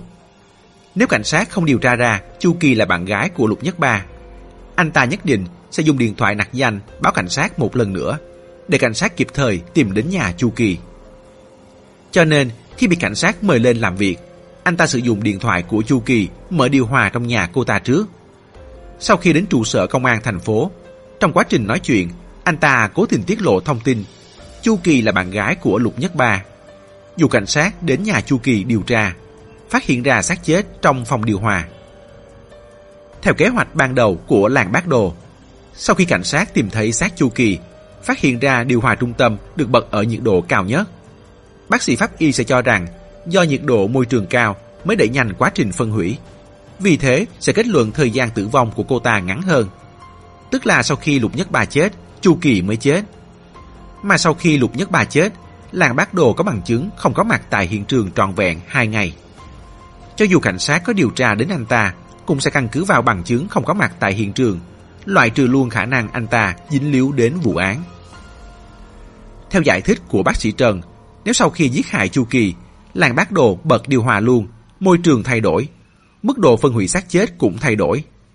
Hai nhân tố đều thay đổi.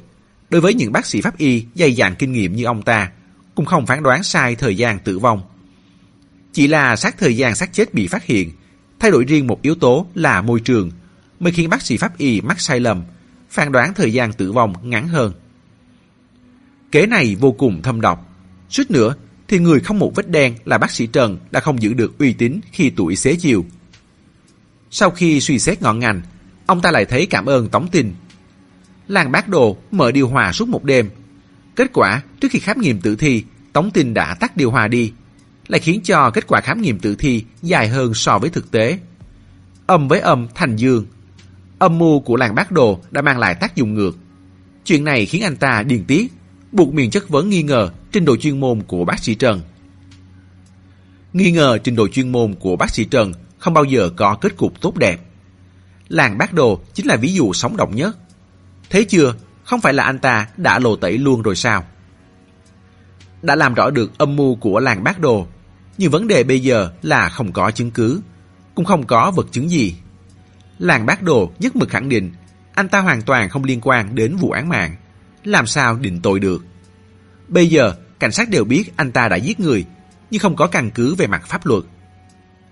Lúc này, Lý Tây đẩy cửa, hớn hở bước vào. Tay xách một túi ni lông trong suốt, bên trong được một cái điện thoại di động. Sếp à, tìm thấy điện thoại của Chu Kỳ rồi, có thể định tội làng bác đồ rồi. Trương Nhất Ngang chống nạn đứng bật dậy, tốt quá. Mọi người đều không hiểu Lý Tây làm thế nào mà tìm thấy được điện thoại của Chu Kỳ. Trương Nhất Ngang cầm lấy cái túi, đi luôn về phía phòng thẩm vấn, cho bố trí tiến hành phỏng vấn làng bác đồ lần nữa. Đồng thời, dặn Tống Tin bố trí hai cảnh sát. Một người đến nhà làng bác đồ, một người đến công ty làng bác đồ, sẵn sàng vào tiến hành khám xét luôn khi có lệnh của anh ta. Sau khi làng bác đồ ngồi vào chỗ, Trương Nhất Ngang lập tức lấy túi vật chứng ra, cười nhạt với anh ta. Làng bác đồ, anh nhìn kỹ xem, đây là điện thoại di động của ai? Làng bác đồ chăm chú nhìn cái điện thoại mấy giây, mặt lập tức biến sắc. Không, không thể có chuyện đó. Sao lại không thể chứ? Hôm qua, trước khi được chúng tôi mời đến làm việc, anh ở công ty tắt điện thoại di động của Chu Kỳ rồi vứt đi. Chúng tôi đã tìm khắp nơi. Cuối cùng, nhân viên quét dọn vệ sinh ở công ty các anh đã nhặt được cái điện thoại và nộp cho chúng tôi. Làng bác đồ nghiến chặt răng, vẻ mặt kỳ quặc. Hóa ra là vậy. Thế thì anh nói đi, những thứ như lưỡi dao giết người đã bị anh giấu đi đâu? Làng bác đồ suy nghĩ vài giây rồi nói, đều ở trong hầm để ô tô nhà tôi, tháo ra vứt vào một chỗ rồi. Đông đảo những người ngồi sau thiết bị giám sát và trong phòng thẩm vấn đều reo lên mừng rỡ. Cuối cùng, mọi việc cũng được sáng tỏ. Cuối cùng anh đã khai ra, thật không dễ. Trương Nhất Ngang cười hà hả. Thực ra, tôi lừa anh đấy. Đây hoàn toàn không phải là điện thoại của Chu Kỳ. Sau khi tìm hiểu rõ về loại điện thoại mà Chu Kỳ sử dụng, tôi cho người đi mượn một cái giống y như vậy. Mọi người ngớ ra, trong lòng thầm nghĩ, chiêu này của Phó trưởng Công an Trương thật quá cao minh, lừa được anh ta khai ra một cách ngon lành. Mọi người còn chưa hết mừng, thì làng bác đồ cũng hà hả cười. Thực ra tôi cũng lừa anh thôi. Hầm để ô tô nhà tôi không hề có hung khí. Tôi hoàn toàn không giết người, các anh cứ khám xét thoải mái. Mọi người lại ngỡ ra lần nữa, tròn xoe mắt nhìn phó trưởng công an trường. Bây giờ thì kết thúc thế nào? Anh ta biết cảnh sát lừa anh ta, e rằng sẽ không thể thẩm vấn được ra vật chứng giấu ở đâu. Không ngờ Trương Nhất Ngàn tiếp tục cười to. Tôi vốn cũng không hy vọng chiêu này có thể đánh gục được anh. Tôi chỉ thăm dò anh một tí, kiểm nghiệm một kết luận của tôi. Làng bác đồ im lặng mấy giây, bỗng có một dự cảm rất không tốt. Mặt biến sắc, nuốt mạnh nước bọt, chậm rãi hỏi. Anh định kiểm nghiệm cái gì? Hôm kia, trước khi mời anh đến trụ sở công an thành phố làm việc, người của tôi đã được bố trí khắp phía ngoài công ty anh. Trước khi đến, anh tắt điện thoại di động của Chu Kỳ. Cũng có nghĩa là lúc đó điện thoại của Chu Kỳ vẫn ở công ty của anh. Sau đó, anh đến công an thành phố và không có lúc nào ra khỏi đây cả. Tôi đang nghĩ cái điện thoại di động sẽ ở đâu. Khả năng thứ nhất, anh vứt cái điện thoại vào thùng rác ở công ty rồi bị chở đi cùng với rác. Nhưng khi nãy tôi nói là nhân viên quét dọn vệ sinh nhặt được. Anh nói là không có chuyện đó. Như vậy, khả năng duy nhất là điện thoại vẫn giấu ở trong công ty của anh. Chỉ cần xác định được điểm này, cho dù cái điện thoại có bé tới mấy, chỉ cần chúng tôi sắp xếp đủ nhân lực, dành đủ thời gian, chắc chắn sẽ tìm ra. Nghe xong những lời đó, mặt làng bác đồ lập tức tái xám. Mọi hy vọng đều tắt ngấm. Mấy giây sau, người nhũng ra, dựa vào ghế thẩm vấn, mắt tối sầm. Bây giờ cho anh một cơ hội. Nếu anh nói ra luôn là cái điện thoại giấu ở đâu, chúng tôi đỡ phải mất bấy nhiêu nhân lực. Thì sau khi anh vào tù, tôi cũng sẽ nói với quản giáo lịch sự với anh.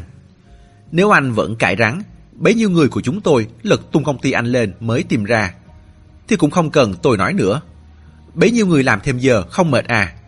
Sau khi anh vào tù, bố trí cho anh ở cùng một phòng với đám tội phạm hiếp dâm. Anh thấy sao? Trong anh da thịt mềm mại, công tử thế này, chắc là nhiều người thích đấy nhỉ. Nghe vậy, làng bác đồ rung lẩy bẩy, rung rẩy nói. Điện thoại. Điện thoại ở trong cửa gió điều hòa trên nóc văn phòng phó tổng giám đốc ở cạnh phòng tôi. Hung khí là lưỡi dao gắn trên một tấm gỗ.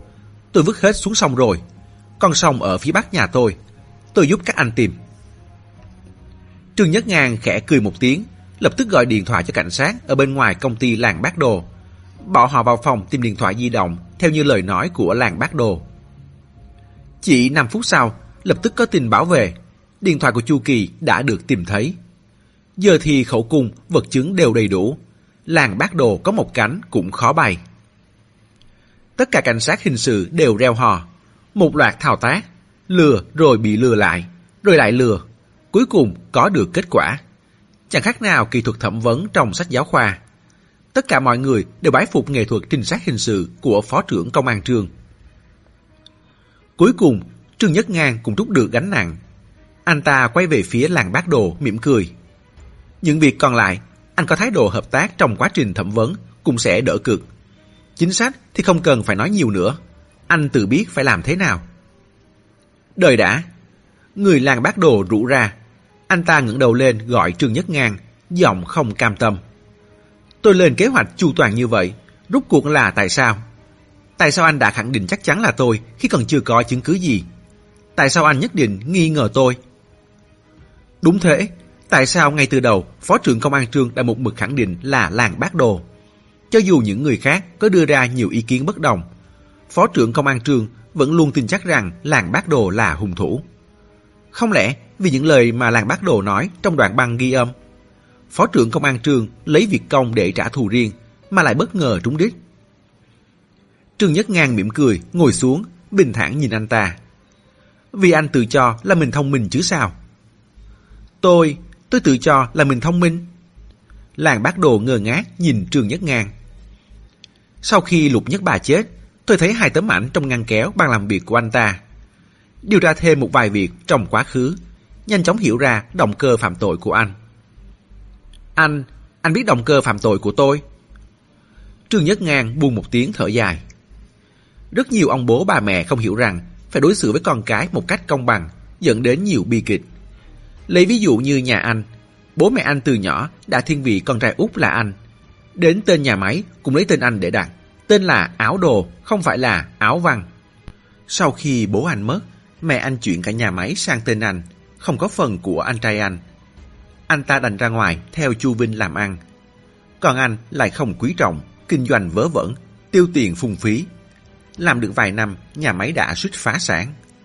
Đúng lúc đó, lại có một nhân viên tố giác anh gian lận tiền hoàn thuế của nhà nước. Không chỉ bị phạt tiền, mà còn bị bắt. Thời điểm đó, chính Diệp Kiếm đã đích thân bắt anh. Sau này, nhà máy bị phát mãi. Anh trai anh là Làng Bác Văn, cùng với Chu Vinh mua lại, đưa nhà máy vận hành trở lại hất cản anh ra ngoài.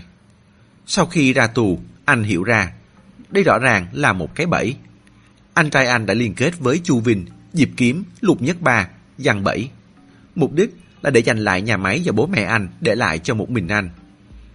Tất nhiên trong lòng anh rất giận dữ, nhưng ngoài mặt vẫn phải cảm kích anh trai. Từ sau đó, anh đành cúi đầu sống dưới trướng của anh ta. Thấy sự nghiệp của anh ta và Chu Vinh càng ngày càng phát triển, trong lòng anh lại càng thấy khó chịu. Thế là anh bắt đầu lên kế hoạch báo thù.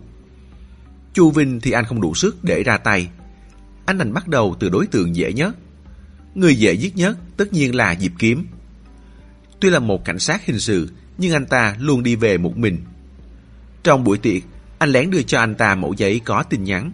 Đại loại đã viết một nội dung nào đó mà anh ta quan tâm. Hẹn anh ta ra bờ sông để hành động. Sau khi giết hại anh ta, anh chờ đợi rất lâu. Nhưng cảnh sát thậm chí còn không tìm gặp anh hỏi thông tin. Anh lại càng yên tâm về khả năng giết người.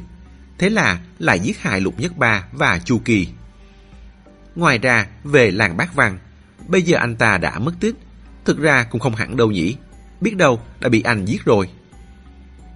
Anh nói cái gì? Làng bác đồ thẳng người dậy. Trương Nhất Ngang xòe hai bàn tay. Đấy chỉ là phỏng đoán của tôi thôi. Chưa phát hiện thấy xác của anh ta thì không thể nào đưa ra kết luận được. Anh thừa lúc Chu Vinh xảy ra chuyện để giết anh ta là tốt nhất.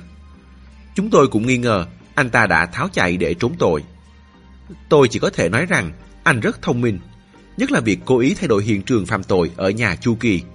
Suýt nữa thì khiến chúng tôi đưa ra nhận định sai lầm về thời gian tử vong và anh có bằng chứng không có mặt tại hiện trường. Có điều, anh đúng là không may mắn gặp phải tôi. Anh đã làm một việc vô cùng không nên làm là viết tên của tôi ở hiện trường tử vong của Diệp Kiếm, Hồng đổ tội cho tôi. Tôi viết tên anh ở hiện trường tử vong của Diệp Kiếm. Làng bác đồ trợn tròn mắt. Đúng thế, sau khi giết hại Diệp Kiếm và Lục Nhất Ba, anh càng không nên để lại hai bức ảnh chụp tập thể năm đó theo kiểu vẽ rắn thêm chân. Cái kiểu tâm lý phạm tội thế này rất hay gặp. Đấy là một cảm giác thỏa mãn khi báo thù. Thấy không, cuối cùng đã trả được mối thù năm đó. Nhưng làm như vậy đúng là thừa. IQ của anh rất cao, bài bình bố trận rất đẹp. Nhưng mà hành động phạm tội IQ cao của anh đều mắc một lỗi nghiêm trọng. Anh luôn muốn thể hiện bản thân trong quá trình phạm tội. Tôi, tôi để lại hai tấm ảnh chụp tập thể. Trương Nhất Ngang ngạc nhiên khi thấy phản ứng của làng bác đồ. Chẳng nhẽ không phải sao? Anh, anh đang nói cái gì thế? Hoàn toàn không phải như lời anh nói. Làng bác đồ đỏ mặt tía tai, bức xúc kêu lên. Chẳng nhẽ anh không biết chuyện bức thư tố giác à? Thư tố giác? Diệp Kiếm viết một bức thư nặc danh cho Cao Đồng, tố giác Chu Vinh giết Lô Chính để diệt khẩu chứ còn gì nữa. Trường Nhất Ngang chợt nhớ ra, nguyên do anh ta đến Tam Giang Khẩu. Người viết bức thư tố cáo nặc danh chính là Diệp Kiếm. Anh ta do dự hỏi, bức thư đó là Diệp Kiếm viết à? Làng bác đồ phẫn nộ gào lên. Tất nhiên là Diệp Kiếm viết rồi. Lô chính theo dõi là tự nhạc, điều tra ra mối quan hệ giữa anh ta và Chu Vinh. Chu Vinh cho người giết Lô Chính ném xác xuống sông. Diệp Kiếm nghi ngờ Chu Vinh liên quan đến chuyện Lô Chính bị mất tích, nên âm thầm điều tra suốt. Anh ta còn dụ được Lục Nhất Ba phản lại Chu Vinh, còn viết một bức thư tố giác nặc danh cho Cao đồng. Tại sao anh lại biết chuyện thư tố giác? Trương Nhất Ngàn biết bức thư tố giác được nộp cho Cao Đông. Chu Vệ Đông hoàn toàn không biết đến bức thư này. Chu Vinh và người của hắn lại càng không biết. Vì tôi phát hiện ra một thiết bị nghe lén trên xe của anh trai tôi. Làng bác đồ lạnh lùng nói. Tôi tự điều tra, cho rằng người đáng ngờ nhất, đồng thời cũng là người có khả năng làm việc này nhất là Lục Nhất Ba. Cho nên tôi đã gặp Lục Nhất Ba ngửa bài với anh ta. Anh ta bị tôi hỏi dồn, không chối được đành thừa nhận. Diệp Kiếm bảo anh ta hợp tác điều tra Chu Vinh, khuyên anh ta đừng đi theo Chu Vinh nữa, không thì càng lúng càng sâu. Toàn nói Diệp Kiếm đã viết một bức thư tố giác nặc danh cho Cao Đồng, Nên vào hôm ăn cơm, tôi mới cố ý để lại tin nhắn cho Diệp Kiếm, ngầm ý bảo anh ta là Tôi biết câu trả lời anh cần. Hẹn anh ta ra bờ sông gặp mặt, thừa cơ giết anh ta diệt khẩu. Lúc đó, mấy lưỡi dao ở mũi xe đâm trúng vào anh ta. Không ngờ, anh ta không chết ngay, còn nhảy xuống sông bơi đi. Tôi nhìn từ xa, thấy anh ta bơi đến bờ đối diện thì tắt thở. Ở đó, toàn là đất bùn. Tôi không dám sàng để lại dấu chân. Tôi hoàn toàn không đến gần anh ta. Làm sao có thể viết chữ ở đó được? Trường Nhất Ngàn ngỡ ra, lập tức hiểu ra toàn bộ sự việc. Diệp Kiếm là người tốt. Trước khi chết, vẫn ý thức được rằng việc viết thư tố giác đã bị lộ ra ngoài. Đối phương muốn giết người diệt khẩu. Anh ta cố ý lấy cái thẻ của trung tâm thủy liệu ra để gợi ý cho cảnh sát mau đến tìm Lục Nhất Ba. Anh ta viết tên Trương Nhất Ngang, còn thêm một dấu chấm than. Ngầm bảo Trương Nhất Ngang rằng người tố giác mà các anh cần tìm chính là anh ta. Những việc còn lại đều nhờ cậy Trương Nhất Ngang. Trước lúc chết, Diệp Kiếm cố chịu đau đớn để lại hai ám hiệu. Chẳng dè, Trương Nhất Ngang không hiểu được ám hiệu nào. Làng bác đồ bực tức nhìn anh ta, tiếp tục nói. Sau khi Diệp Kiếm bị giết, hẳn là Lục Nhất Ba biết là tôi giết. Anh ta cũng không dám nói gì. Tôi đã quan sát anh ta và Chu Kỳ khá lâu. Tôi cảm giác bọn họ luôn là mìn nổ không hẹn giờ. Hôm cái USB của Chu Vinh bị lấy đi, anh trai tôi sợ sự việc không giải quyết được sẽ bị liên lụy, liền rời khỏi Tam Giang Khẩu trước. Còn tôi giết Chu Kỳ và Lục Nhất Ba, rồi đem một số chứng từ, sổ sách riêng của công ty đi hủy để tránh hậu họa. Những chuyện anh nói hoàn toàn không có. Thời trẻ tôi nông nổi, làm tiêu tan toàn bộ tâm huyết của bố mẹ. Anh trai tôi gây dừng lại được nhà máy. Tôi cảm ơn còn không hết. Tôi giết người là để bảo vệ anh trai tôi. Làm gì có chuyện vì thù hận anh ấy. Còn nữa, bố mẹ tôi đối xử với anh em tôi như nhau. Nhà máy giao cho tôi vì anh trai tôi không lấy. Nên bố mẹ tôi đã cho anh ấy tiền để làm ăn. Nhà máy tên là Áo Đồ, cũng hoàn toàn không phải là vì tên của tôi. Áo Đồ, tiếng Anh là auto, có nghĩa là ô tô. Nhà máy linh kiện ô tô mang cái tên đó không phải là rất bình thường hay sao? Một cảnh sát thẩm vấn hình sự đập bàn quá. Nói vơ nói vẩn, ô tô trong tiếng Anh là car. Anh tưởng cảnh sát chúng tôi không hiểu tiếng Anh hả? Làng bác đồ lạnh lùng cười thành tiếng. Một cảnh sát thẩm vấn hình sự ở bên cạnh khẽ nhắc đồng nghiệp. Auto cũng có nghĩa là ô tô. Trương Nhất Ngàn ho lên một tiếng hỏi. Thế tại sao trong phòng làm việc của Lục Nhất Ba và nhà Diệp Kiếm đều có ảnh mà ngày tháng do anh viết? Tại sao khi nhìn thấy hai bức ảnh đó, mặt anh lại biến sắc? Làng bác đồ lớn tiếng. Hai bức ảnh đó chúng tôi ai cũng có. Diệp Kiếm để ở nhà là chuyện bình thường. Còn tại sao Lục Nhất Ba lại để ở phòng làm việc? Tôi làm sao mà biết được? Viết ngày tháng là vì về sau đến ngày kỷ niệm phát hiện ra chưa viết thời gian. Tôi viết chữ đẹp nên bảo tôi viết. Chuyện đó thì có gì đâu. Tôi lo lắng là vì tôi tưởng anh phát hiện ra mối quan hệ thực giữa mấy người chúng tôi. Biết động cơ phạm tội của tôi. Không ngờ anh không hề biết gì. Anh không biết gì mà lại hỏi được ra kết quả. Tôi... ực một tiếng, làng bác đồ bất ngờ phun ra một ngụm máu. Toàn bộ cảnh sát phía sau thiết bị giám sát đều sững sờ. Nếu hiểu được ám hiệu của Diệp Kiếm ngay từ đầu, sẽ không điều tra đến trung tâm thủy liệu. Không điều tra đến trung tâm thủy liệu thì sẽ không điều tra ra Trình Dũng Binh. Sẽ không phát hiện ra Lưu Bị ở nhà hắn ta. Sẽ không làm cho Lưu Bị phải tháo chạy. Lưu Bị không tháo chạy thì sẽ không liều lĩnh lấy trộm chuông đồng, khiến cho toàn bộ sự việc sau đó đều thay đổi. Nguyên do của toàn bộ mọi việc đều là vì hai ám hiệu Diệp Kiếm để lại trước khi chết bị hiểu nhầm. Nhưng tiền đề giả thiết ban đầu đã sai, thậm chí hướng điều tra cả quá trình của họ cũng sai. Đến cả quá trình khám nghiệm tử thi cũng xảy ra lỗi sai. Tại sao từ đầu đến cuối đều sai như vậy, mà lại bắt được tên tội phạm IQ cao để tính toán lên kế hoạch vô cùng chặt chẽ? Mọi người đều đưa mắt nhìn về phía Trường Nhất Ngang. Trường Nhất Ngang cười hà hả, nhưng mặt không biến sắc, bình thản hỏi. Thế thì, việc giết người là một mình anh làm, hay là có sự chỉ đạo của Chu Vinh hoặc Lan Bác Văn? Tất nhiên là một mình tôi làm. Việc này họ đều không biết. Chu Vinh và Diệp Kiếm thân thiết như anh em. Cho dù có biết Diệp Kiếm điều tra mình, anh ta cũng sẽ không làm gì Diệp Kiếm. Chuyện giết người diệt khẩu, tôi cũng không thể để anh trai tôi biết. Anh ấy chăm sóc tôi từ nhỏ đến lớn, chắc chắn sẽ phản đối, không cho tôi làm như vậy. Tôi chỉ còn cách tự giải quyết những phiền toái này thay cho anh ấy. Anh đừng gánh hết trách nhiệm về phía mình. Tôi không tin không có sự chỉ đạo của làng bác văn mà anh dám làm như vậy. Tôi đã làm một mình. Chuyện này tôi phải thẩm vấn rồi mới biết được. Anh ta đang ở đâu? Ở... Ở đâu hả? Tôi cũng không biết. Mấy cảnh sát đều bật cười. Sắc mặt của làng bác đồ trong khoảnh khắc vừa nãy rõ ràng là biết làng bác văn ở đâu. Nếu đã xác định được là anh ta biết hành tung của làng bác văn, thì chuyện thẩm vấn được ra kết quả chỉ là vấn đề thời gian. Trương Nhất Ngang khẽ thở ra một hơi, lắc đầu. Tôi vừa nói với anh một hồi như vậy, chỉ để đợi câu nói này của anh. Anh tưởng tôi thật sự không biết ám hiệu của Diệp Kiếm. Đùa chắc. Anh ta cười vẻ khinh miệt. Cảnh sát trong phòng giám sát đều tò mò nhìn anh ta. Khi Diệp Kiếm xảy ra chuyện, tôi nhanh chóng hiểu ra Diệp Kiếm chính là người tố giác. Nhưng một người từ nơi khác đến như tôi. Điều tra Chu Vinh thì lo nhất là cái gì? Là lo lắng không biết trong công an thành phố có người của Chu Vinh hay không. Vì chuyện này liên quan đến việc lôi chính bị hại và mối liên hệ với những lãnh đạo công an tỉnh ở đằng sau. Đến mấy người thân cận nhất, tôi cũng không thể tin tưởng tuyệt đối. Không ai hiểu được nỗi khổ tâm trong lòng tôi khi đó. Anh ta nhìn về phía thiết bị giám sát, mắt ánh lên nhiều cảm xúc phức tạp. Mặc dù biết anh ta không nhìn thấy, mọi người trong phòng giám sát đều ra sức gật đầu, bày tỏ rằng rất hiểu nỗi lòng của phó trưởng công an trường. Lý Tây còn lặng lẽ nói một câu, Thực ra em hiểu anh. Mắt cô đỏ hoe. Khi đó tôi vừa phải âm thầm điều tra, lại không được để cho người khác biết tôi đã phát hiện ra điều gì. Chỉ còn cách vờ tỏ ra là không biết gì. Có lúc buộc phải đâm lao theo lao. Nhưng trong lòng tôi biết rõ phải tiến hành điều tra thế nào. Mỗi một vụ án của chúng tôi đi được đến ngày hôm nay không dễ. Toàn bộ cảnh sát hình sự đều đồng cảm thốt lên.